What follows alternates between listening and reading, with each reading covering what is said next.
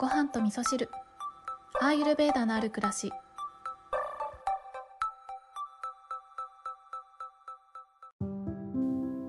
こんにちは土井京子です。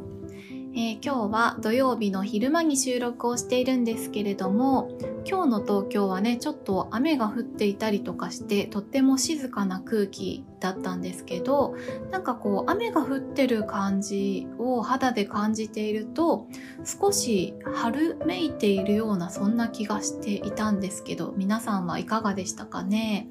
なんかあのアイルベーダ的にはね今はカパの季節というふうに言われているのでえー、空気がね冷たくてちょっとしっとりしてるようなねそんな季節にになってくるんですけれどもこの空気がねだんだん暖かくなっていえ、行くとか、えー、お水が、えー、外に、え出て雨となって流れてくるとかねそんなところからちょっと春らしさっていうのを感じられるような日がちらほら出てくるんじゃないかなと思って私はね春がすごい大好きなのでこれからの季節がすごい楽しみだななんて思っておりましたね。はい。で、今日はどんなことしてたかっていうと、えっ、ー、と、午前中はジョーティッシュのリーディングをさせていただいて、ま、いろいろお話をさせていただいたり、えー、していてでその後は、えーと、お昼ご飯をね自分で作って食べたんですけどお昼ご飯は、えー、10割そばをね茹でてその麺を使って、えー、オリーブオイルと、えー、お野菜炒めたもので絡めてパスタ風にしてね食べたんですけれどもこのお蕎麦ですね。お蕎麦っていうのはアイルベーダでは、えカパのエネルギーを下げ下げてくれるっていうねそんな効果があるので、えカパが高まりすぎてしまっている状態の方、え例えば今カパの季節なので皆さんそれぞれがいつもよりもカパのエネルギーが高まっているような状態なんですけどさらに、えー、年末年始でね食べ過ぎ飲み過ぎとかで体にちょっとむくみが溜まっているような方っていうのはカパのエネルギーが体の中にかなり、えー、高まっている状態なので、えー、そんなカパのエネルギーを下げてくれて体をちょっとね軽くしてくれるようなそんな効果があるので、え今の季節ねあのカパが高まりすぎないような養生をしておくと、えー、これからね暖かくなって春に向けて花粉症対策なんかにもなっていくので今ぜひ取り入れたい食材だったりするんですよね。まあ、そんなこともあって、えー、私は蕎麦、を使ってパスタ風にアレンジして食べてみました。はい。で、えー、そんな風にお昼ご飯を食べた後はスーパーに買い物に行って、で、スーパーにね、買い物に行く途中にね、私のお家の近所にね、あの、ギンビスっていうね、ビスケットの会社の本社があるんですけれども、ちょうど今朝方ね、コータの漢方レディを聞いてたらですね、もう私の二日酔いを結構いじってくださってありがとうございました。でもよくよく聞いてたらね、猫林さんは、あの、もう私のたまにの二日酔いとは大違いで、毎週二日酔いなのにもかかわらず毎日の配信に参加してるっていうね、もうすごいさすがだなって思いましたね。もうこれからは猫林先輩と呼ばせていただきたいと思いました。はい。でね、そんなね、えー、コータの漢方レディオを聞いていたらですね、えっ、ー、と、ギンビスの話が出てたんですよ。でね、私も、あの、家の近所にギンビスの本社があるっていうことで、いつもね、その看板を見るたびに、あ、私が好きなあのお菓子の名前なんだっけな、なんだっけなっていつもモヤモヤしてたんですけど、でも、えー、今朝のコータの漢方レディオの中で、コータ先生のおばあちゃんが好きな食べ物、おばあちゃんが好きなお菓子として、ギンビスのアスパラガスが好きってことをおっしゃってっててあ、そうそう、それそれっていうことでね、私が好きなお菓子の名前が判明しました。で、すっきりしました。はい、そんなことがあったので、ギンビスの本社の看板を見ながらスーパーに向かって、で、えー、スーパーでは、えー、アスパラガスのビスケットを買って、お家でパクパク食べてたんですけど、もう数年ぶりに食べたんですけど、本当に美味しくて、もうあれ止まんなくなっちゃいますね。気をつけないと。一応、あの、ビスケットの袋には、えー、ワイヤーがついてるので途中で食べるのをやめて止めてねっていうねそういうあのメッセージが込められたパッケージにはなってるんですけれどもうかうかしてるとね本当に全部食べちゃいそうだなって思ったので、えー、まあ、そこはちょっと理性を働かせて、えー、そのワイヤーで縛るってことをしたんですけどね。私の実家はね結構この、えギンビスのアスパラガスビスケットが常にあったんじゃないかなって思うんですよね。私結構パクパク食べちゃってたんですけど、あの、気づくと補充されてたので、多分うちの母上が好きだったんだと思うんですけどね。あの、さっきね、ギンビスのそのアスパラガスビスケットのパッケージ見たらあのコーンスープと一緒に食べると美味しいよって書いてあったので、えー、今ねちょっとコーンは季節じゃないのでお芋のポタージュを作ってね一緒に食べようかななんて思っております。すごい楽しみです。美味しそうですよね。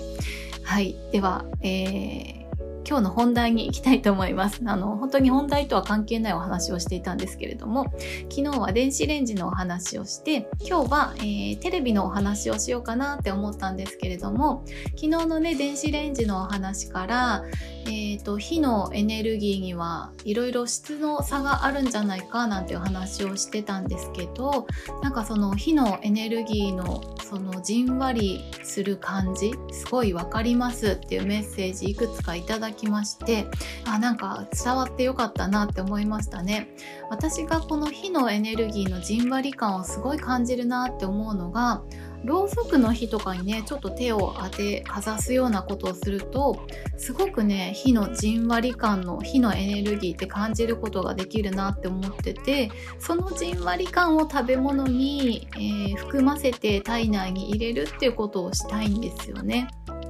そうで、まあ、火のエネルギーっていろいろねあると思いますけど調理する時の火のエネルギーもあるしあとはお日様の太陽のえー、光っていうのも火のエネルギーですよねだから私たちが日光を浴びるっていうことはこの消化力と関わりがある火のエネルギーそのものをいただいているってことになると思うのでなのでね日光浴とかっていうのはとっても大事だよっていうふうに言われてるんじゃないかなって思うんですよね。あのもう一つね付け加えると,、えーと、ジョーティッシュではね月光浴も大事だよって言われていてあの太陽の方は、えー、体の、えー、健康を整えるものって言われてるんですけど月の光っていうのは心の健康を整えるものっていうふうに言われているのでなので、えー、心が沈みがちな方であったりとか、えー、自分がね今何考えてんだかよくわかんないなとかねモヤモヤするなとかね、えー、例えばねご夫婦で喧嘩してなんか素直になれないなとかっていうねそういう時には、えー、満月を見ながら仲直りしたりとか月光浴してちょっと自分と向き合ったりするといいよとかねそんな風に言われております。はい。そうそう今日の本題いきますね。そう電子レンジの話から火の話から。今日はテレビの話なんですけどあの、まあ、大したお話ではないんですけれども、えーと、と今ねうちにはテレビがないんですけどもうこのテレビがないっていう暮らしは結構長いこと続けてるんですね。でこれはあの、まあ、あえてテレビを買わないということをしていてでそれは決して何かを我慢するということでもなくってそれが自分にとって一番心地がいいなっていうふうに思えてるからなんですね。で私が子供の頃は家にテレビはあったんですけれども全然テレビ見てなかったんですよだから流行ってるドラマとかも全然よくわからなかったので友達の話についていけないなんてことは多々あったしなんかそれをね友達から指摘されたことも結構あったんですよね。みんなが流行ってるものを見ないと話についてこれないよとかって言われたこともあったんですけどなんか別にそれはいいやって思ってたのであえて、えー、テレビを見るってことはしてなかったんですけど私の実家ではですね子供の頃はうん